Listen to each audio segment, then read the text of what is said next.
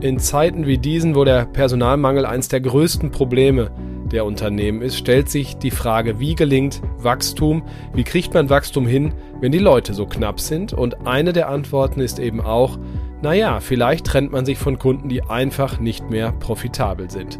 Darüber sprechen wir heute mit jemandem, der sich mit Wachstum, naja, sehr gut auskennt.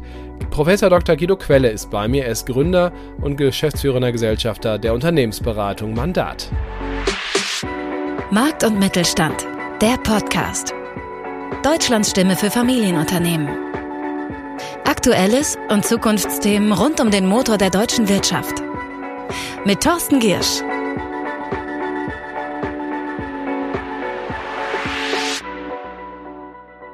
Wir starten mit dem Gespräch in ungefähr drei Minuten.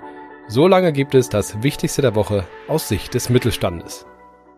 Darauf kann man sich verlassen. Am Ende dieser Woche wissen wir, was Bürokratie den Unternehmen kostet.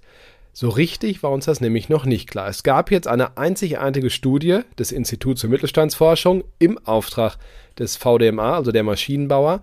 Die haben 375 verschiedene Regelungen allein auf Bundesebene so richtig durchleuchtet. Auffällig ist, die kleinsten müssen am meisten zahlen, sozusagen, am meisten Aufwände betreiben. 2,4 Prozent des Umsatzes ungefähr so viel wie Forschung und Entwicklung. Der Hammer, wie ich finde. Und dazu kommen ja noch all die Vorschriften von der EU, von den Ländern, von den Kommunen, vielleicht nochmal das Doppelte obendrauf. Naja, wenn dann wenigstens die Bürokratie so richtig digitalisiert wäre und man nicht immer nur alles per Zettel ausfüllen müsste. Das könnte Sie irritieren. Ich bin ja wirklich der Meinung, dass Deutschland familienfreundlicher werden muss. Die Umfragen sind da erschreckend. Aber das, was Lisa Paus, die Bundesfamilienministerin, jetzt vorgeschlagen hat oder durchziehen will, ist wirklich der Wahnsinn. Zwei Wochen sollen alle Väter frei bekommen auf Kosten der Arbeitgeber nach der Geburt ihres Kindes. Acht Millionen Arbeitstage dürften das pro Jahr sein. Ich habe es mal überschlagen. Das geht natürlich auf Kosten der Kolleginnen und Kollegen. Entweder müssen die mehr arbeiten oder äh, es ist im Personaltopf nicht mehr so viel Geld dafür Beförderung oder eben Gehaltserhöhung, die verdient gewesen wären. So oder so kontraproduktiv das Ganze und es gäbe so viel Besseres zu tun. Das sollten Sie wissen. Apropos Kinder. Die meisten in Europa genießen in der Schule den Luxus, Informatik gelehrt zu bekommen. Soll ja nicht unnütz sein in diesen Zeiten. Bertelsmann Stiftung darf ich da zitieren, in vier von fünf Berufen werden solche Kenntnisse vorausgesetzt, in den hochqualifizierten Berufen praktisch 100 Prozent. Nun gut, in Deutschland hm, wir gehören zu den neun Ländern ohne flächendeckenden Pflichtunterricht in Europa. Bei den anderen ist das bis hin zur Grundschule schon üblich. Vielleicht mal ein Thema für die Bundesbildungsministerin. Damit sollten Sie rechnen. Apple zahlte seinen Aktionären nach zwölf Jahren die erste Dividende, Google nach 14 Jahren, Microsoft nach 28 Jahren.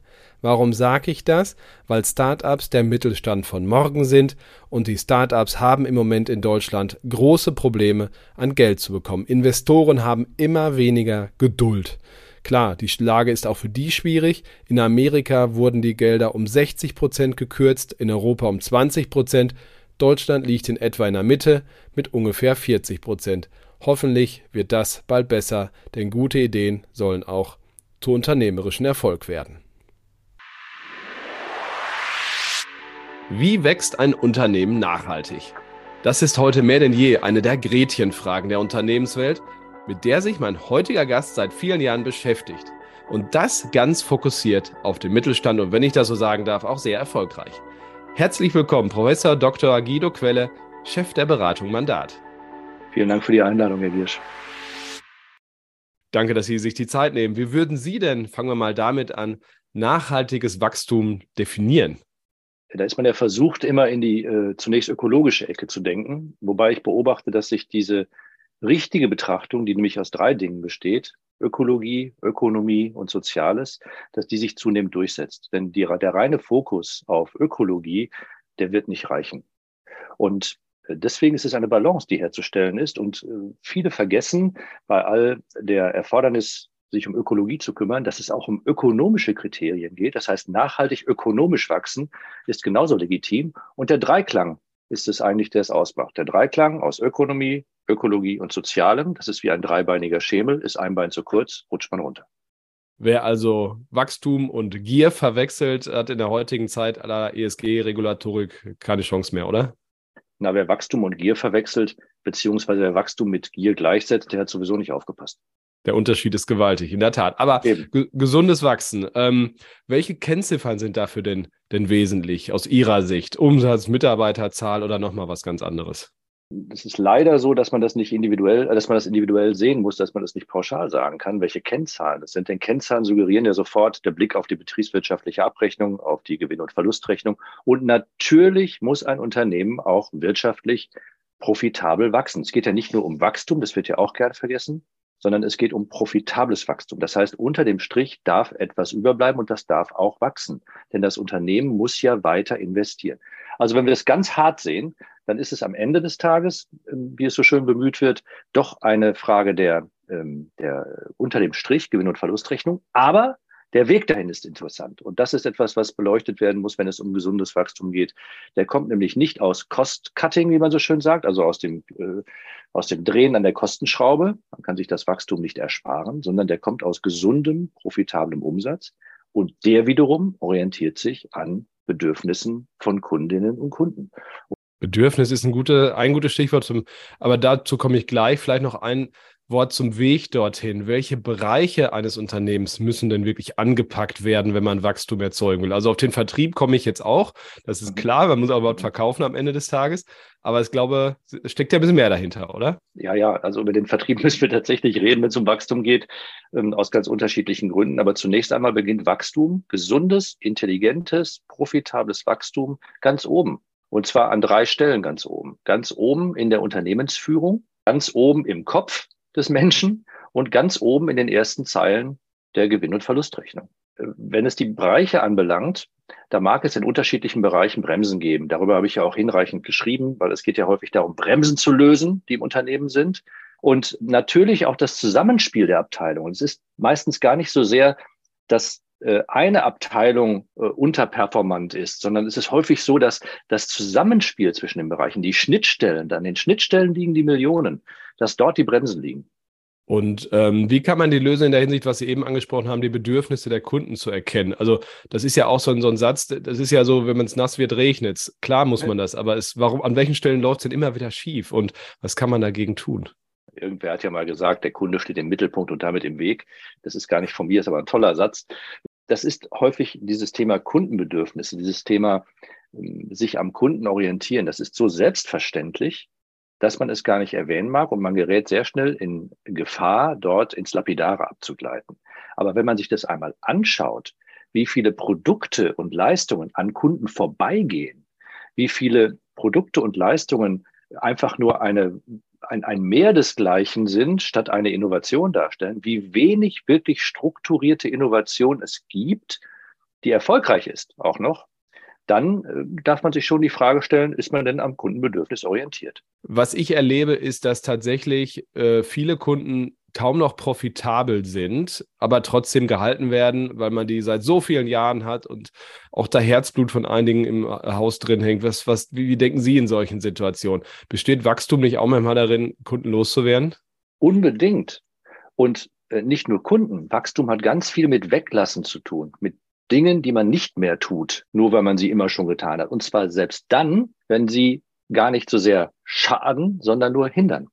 Und gute Kunden, schlechte Kunden, äh, da ist das Zugeständnis einfach zu gering. Es gibt so viele schlechte Kunden. Es gibt natürlich unendlich viele gute, aber es gibt einfach auch schlechte Kunden und die erkennt man daran, dass sie erstens unter dem Strich nicht profitabel sind. Wenn sie schon nicht profitabel sind, müssen sie mindestens eine Multiplikationswirkung haben in irgendeiner Form, damit sich das lohnt. Es sind Kunden, die immer reklamieren, die immer irgendwelche Nachlässe haben wollen, die ähm, den Apparat des Unternehmens wirklich, ich darf das mal so sagen, stören, äh, ohne dafür eine Wertschöpfung, eine, eine Wertschöpfungswürdigung stattfinden zu lassen, eine, eine Wertwürdigung, eine, einen höheren Preis, ein, äh, eine Zusatzleistung, für die bezahlt wird. Und vielfach wird an diesen nicht guten Kunden festgehalten aus Gewohnheit, aus Angst, aus Sorge, wenn ich diesen Kunden verliere, dann geht mir Deckungsbeitrag verloren. Diese Deckungsbeitragsbetrachtung macht Wachstum eigentlich kaputt. Wenn man nur auf den Deckungsbeitrag schaut, dann spricht man noch nicht über Gewinn unter dem Strich. Und deswegen ist es wichtig zu schauen, was sind gute Kunden, was sind auch, das besprechen wir häufig mit ähm, unseren äh, Projektteams, was sind ideale Kunden? Wer ist eigentlich unser idealer Kunde? Wenn sich Unternehmen darüber Gedanken machen, ist schon ein großer Schritt getan. Multiplikationskunden meinen Sie solche Fälle, um das vielleicht noch kurz zu erklären, der Name ist wahnsinnig wichtig in seinem Track Record zu haben, um auch Vertrieb zu machen, als man macht mit dem vielleicht nicht direkt Gewinn, aber indirekt, weil, weil man ihn halt hervorholen kann und sagen, guck mal, wenn wir die zufriedenstellen, dann bist, sind wir für dich doch auch der richtige Partner. Oder wie meinen Sie das?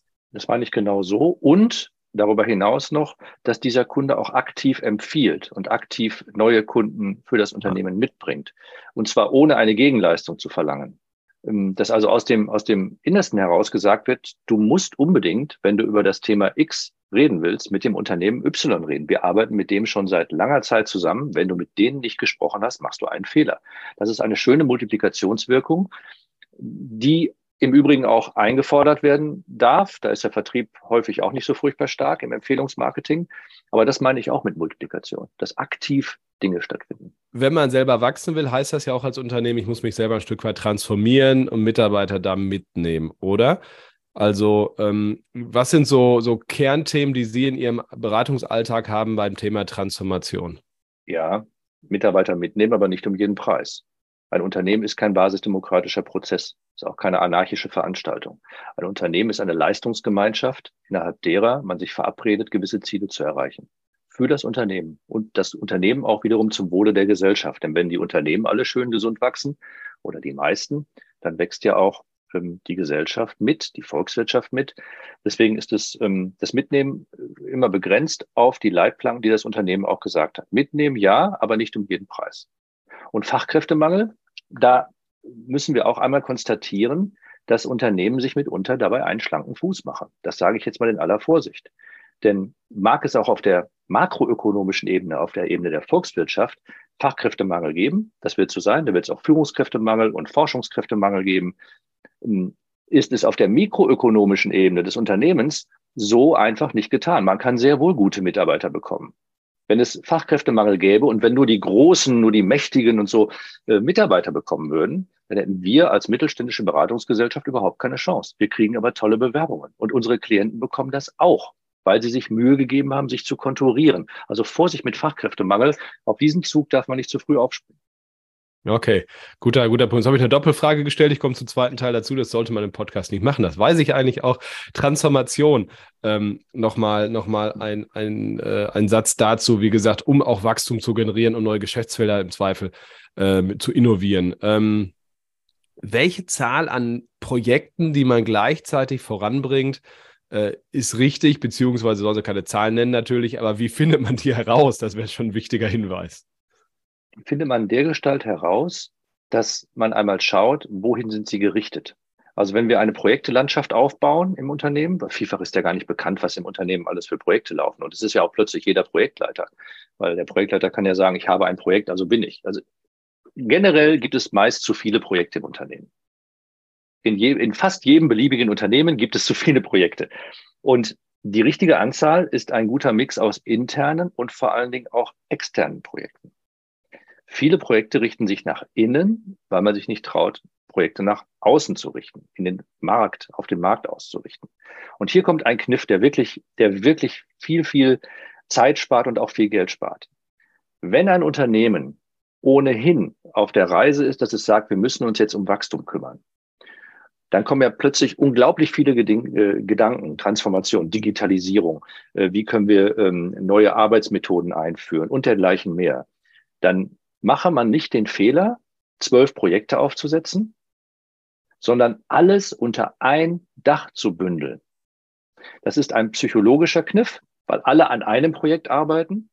Und es ist auch ein methodischer Kniff, weil es nur einen Projektleiter braucht und nicht zwölf und wir nicht konkurrierende Ressourcen haben, ja, doch, die haben wir, aber innerhalb des Projektes und nicht zwischen Projekten.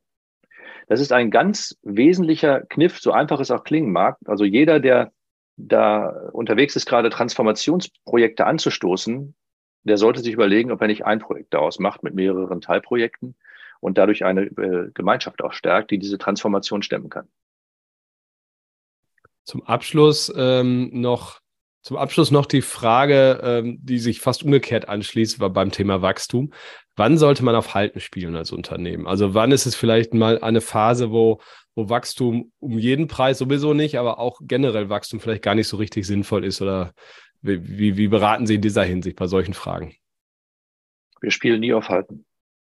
Und wir raten auch unseren Klienten nie auf Halten zu spielen. Was ähm, wichtig ist, wenn wir über Wachstum sprechen, ist, dass wir eine längere Zeitachse als nur ein Geschäftsjahr sehen. Da darf auch mal eine Delle drin sein. Da darf mal eine Erholungspause drin sein, im besten Sinne, wenn es zum Beispiel darum geht, dass man ein Unternehmen übernommen hat und jetzt einmal dieses äh, erst einmal verarbeiten muss, dass man gemeinsam weiter zusammengeschweißt wird. Aber es muss immer nach vorne gedacht werden. So auf Halten spielen, verteidigen, das ist nicht das, was wir raten, weil man dadurch auch müde wird. Wann hört man denn auf zu halten? Wann hört man auf zu verteidigen? Wann schießt man mal Tore? Beim Fußball ist es so, dass man ein Tor mehr geschossen haben muss als der Gegner. Das ist im Unternehmen nicht anders. Und nur auf Verteidigung zu spielen, das ist riskant. Also halten dann, wenn gerade eine starke Wachstumsphase war und man zunächst einmal sich sortieren muss. Ansonsten weiter nach vorne. Das ist ein gutes Schlusswort. Professor Dr. Guido Quelle von Mandat, danke Ihnen für die vielen Einsichten und auch Ihnen, liebe Zuschauer und Zuhörerinnen und Zuhörer, vielen Dank äh, und bis nächste Woche. Bleiben Sie gesund und erfolgreich. Tschüss. Das war Markt und Mittelstand, der Podcast. Wir hören uns nächsten Freitag wieder auf markt- und-mittelstand.de.